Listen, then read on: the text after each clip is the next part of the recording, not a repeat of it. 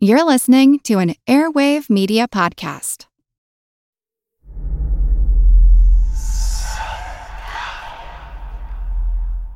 Hey, y'all, spooky season is here. And if you're looking for a show to whet your appetite for a little haunted history, then I'd like to invite you to check out Southern Gothic, a chart topping history podcast that explores some of the most infamous legends, folklore, ghost stories, and hauntings of the American South. We've covered all sorts of stuff from the Bell Witch of Tennessee to the disappearance of the Confederate submarine, the H.L. Hunley, not to mention our deep dives into the local lore of some of America's oldest and most haunted cities, like New Orleans, Charleston, and St. Augustine. So, if you're ready for a little good old fashioned Halloween storytelling with a commitment to quality historical research, then be sure to check out Southern Gothic today. It's available now on all your favorite podcast apps. In 1995, Disney released Pocahontas, a film about a doomed whirlwind romance between a Native American woman, Pocahontas, and an English colonist, John Smith. But although both Pocahontas and John Smith were real people, the film takes some definite liberties with the facts of Pocahontas' life. For starters, Pocahontas was not even her real name and even though she was portrayed as Smith's love interest in the film, Pocahontas was only around 11 years old when they met. In fact, most of what we know about Pocahontas comes from English accounts, accounts that were, of course, shaded with misunderstandings and biases. But the story of Pocahontas is a fascinating one. Hers is a tale of politics, love, intrigue, and tragedy, as a young child, she bore witness to the uneasy peace which bloomed between her people and the English settlers. She played an active role in keeping that peace. And, sadly, Pocahontas was ultimately betrayed by the English, the very people she'd long helped. Though she is best known as a Disney character today, the real life story of Pocahontas is even more captivating than what appeared in the film. You're listening to History Uncovered, brought to you by the digital publisher All That's Interesting, where we explore the uncharted corners of the natural world and the world past. I'm All That's Interesting staff writer Kaleena Fraga. Today, we're diving into the fact and fiction of the life story of Pocahontas.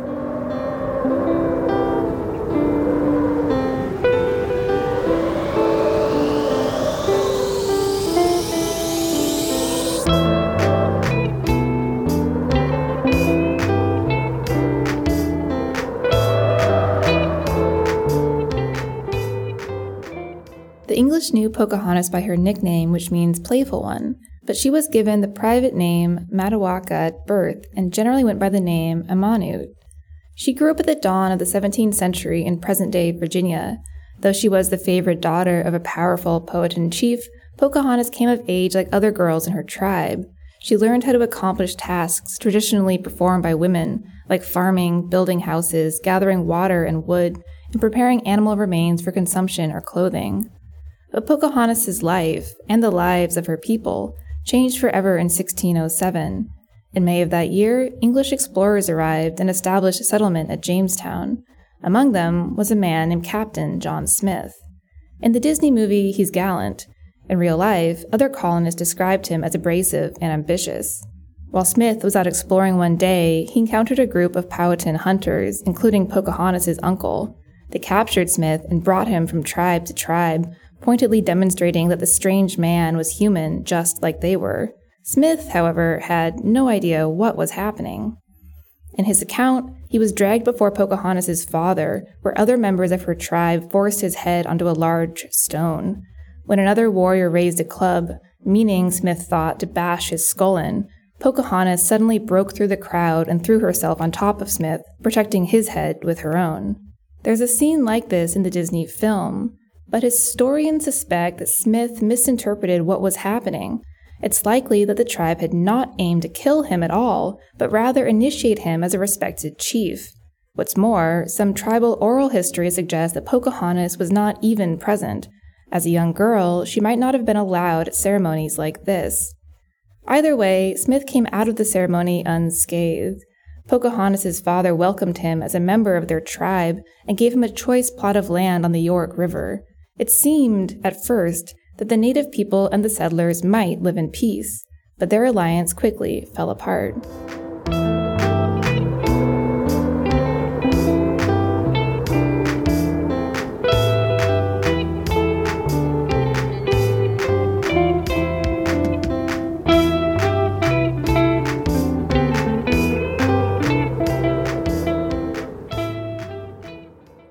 Following John Smith's encounter with Pocahontas and her people, the Powhatan sent gifts of food to the English colonists, helping them to survive their difficult first winter in 1607. Pocahontas often went along when her tribe brought the colonists food, establishing herself, in their eyes, as a symbol of peace. She even demonstrated her playful nature by cartwheeling alongside local boys. But an extreme drought in 1608 put both the colonists and the native people in a difficult position. As 1608 dragged into 1609, the colonists asked for more and more to eat. They offered beads and other trinkets as trade. However, the native people had little to spare. Things grew so tense between the two that the colonists even threatened to burn down Powhatan villages if they didn't start trading. According to Smith, he went to the Powhatan and tried to negotiate in person, but when negotiations soured and the Powhatan departed, Pocahontas appeared from the woods with a warning. She told Smith and the other colonists that her father, irritated with their constant demands, planned to return and kill him. Once again, tribal oral histories tell a different story. They state that Smith's life was never in danger and that Pocahontas, still a child, would not have been able to warn him even if it was. In any case, that was the last time that Pocahontas saw Smith for many years. Just like in the Disney movie, he was wounded and forced to return to England but Pocahontas and her father were told that he had died. At this point, Pocahontas stopped seeing the English. Indeed, her father had moved their tribe to avoid the settlers' constant begging and threats, and her life went on. She became a woman according to tribal tradition and was wooed by a warrior named Kocoum. In the movie, Pocahontas is ambivalent about Kocoum, but in real life they married, possibly for love, and had a child together. But relations between the native people and the settlers were still strained, and one Englishman started to plot how he could use Pocahontas, her father's favorite child, as leverage against her people.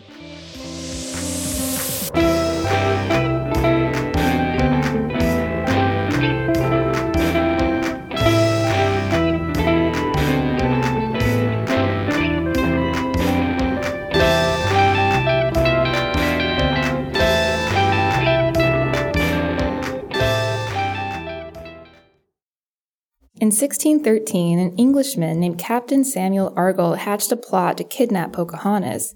He lured her onto a ship and ferried her to Jamestown, where he held her for ransom. Though her father agreed to many of his ransom demands, the English did not let Pocahontas go.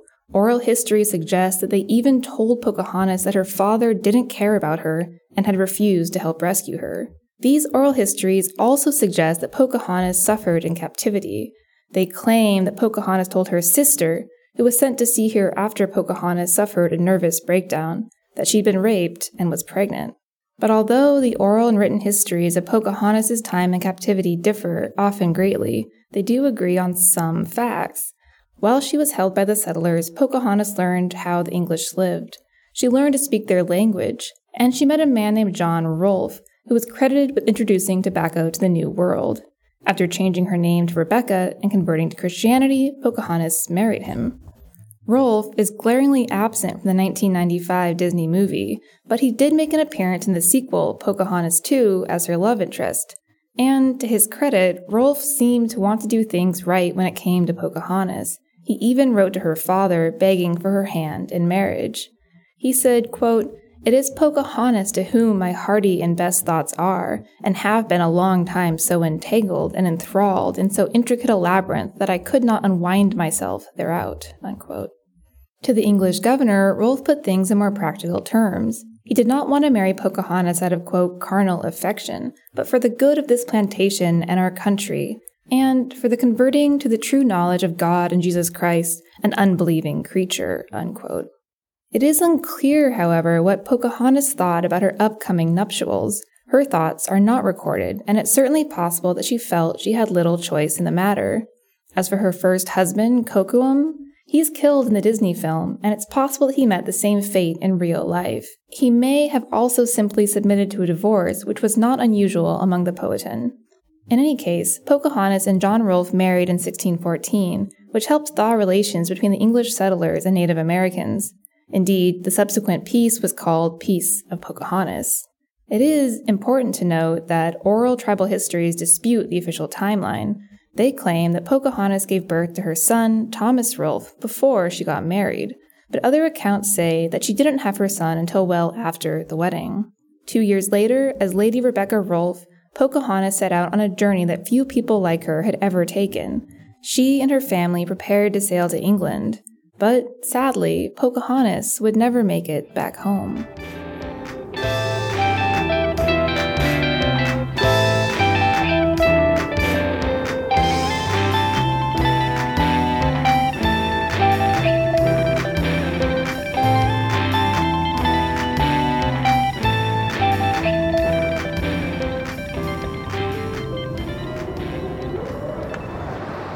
Pocahontas' trip to England wasn't one of leisure. The colonists had several goals in mind. First, they hoped to secure more financial support for the Virginia Company, which had financed the expedition to Jamestown. And they hoped to prove that their mission to convert Native Americans to Christianity and bring civilization to savages was really working. Their ship arrived in England in June 1616. There, Pocahontas was treated like royalty. She was seated near King James I and Queen Anne at a performance they all attended, and she sat for a portrait, the only known contemporary depiction of her, which is entitled Matoaka, alias Rebecca, daughter of the most powerful prince of the Powhatan Empire of Virginia. Plus, her trip brought her back into contact with John Smith, whom she had long thought dead. Their reunion was an uncomfortable one. Pocahontas apparently admonished him for mistreating her people and betraying her father's warm welcome. Coldly, she told Smith that she and her father had been told he died en route back to England, but her father didn't believe it because, quote, your countrymen will lie so much, unquote. All in all, however, the trip was a success. And, just like in Pocahontas 2, Pocahontas and John Rolfe prepare to return to the New World together. But the movie ends with their ship sailing off peacefully into the sunset. The reality was not so joyful. Instead, tragedy struck. Pocahontas and Rolfe had hardly started their journey when Pocahontas suddenly fell violently ill. She was taken ashore at Gravesend, England, where, according to Rolfe, she uttered her last words, quote, All must die, but 'tis enough that my child liveth. Unquote. She died in March 1617 at the age of just 20 or 21 years old. Today, no one is entirely sure what happened to her. She could have died from tuberculosis, pneumonia, dysentery, or smallpox. But members of her tribe who also went on the voyage believed that something much more sinister happened. Because Pocahontas fell ill so quickly and died so suddenly, they have suggested that she was poisoned, though it's unclear why anyone would want her dead. She was buried in England, where, sadly, the location of her grave is no longer known, her relatives have tried repeatedly to bring her home without any success. In the aftermath of her death, the peace between her people and the English settlers started to fall apart. Her father, struck by grief, died soon afterward. By 1622, Native Americans launched an attack on Jamestown that killed one quarter of all the colonists. Today, Pocahontas is largely seen through the lens of a Disney film. She's remembered by most as an animated character with long, dark hair, wisdom beyond her years, and animal friends. The truth is both more riveting and more tragic. In real life, Pocahontas was a young girl flung into historic circumstances. She was a woman snatched from her own world and dropped into an alien one. And though plenty of accounts exist about her life, from English settlers and from native people, she left no accounts of her own. We'll never know Pocahontas' thoughts and feelings. We'll never know her frustrations and desires. We'll never know how she felt about the English, her marriage, or sailing across an ocean. But we do know, and we should acknowledge, that Pocahontas was more than a Disney character. She was a real woman whose life left a profound impact on the earth.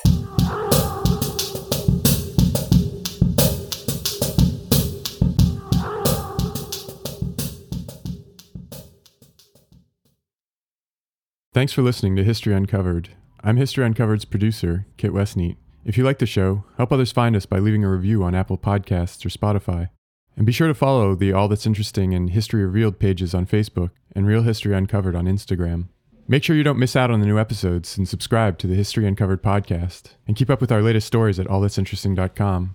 If you have a question about the show or just want to say hi, feel free to call us at 929 526 3029 or email us at podcast at allthat'sinteresting.com. This podcast is part of the Airwave Media Podcast Network. Visit airwavemedia.com to listen and subscribe to their other fine shows like Legends of the Old West and Redacted History. Until next time, keep exploring. What's something you learned in history class that you feel like wasn't the whole truth? Better yet, what's something you didn't learn at all that was omitted completely? That's what I like to call redacted history. My name is Andre White, the host of the Redacted History Podcast, the place where history's forgotten events, heroes, and villains get their story told, one episode at a time. The Redacted History Podcast. Real history never dies. Stream the Redacted History Podcast on Apple Podcasts, Spotify, or wherever else you get your podcasts.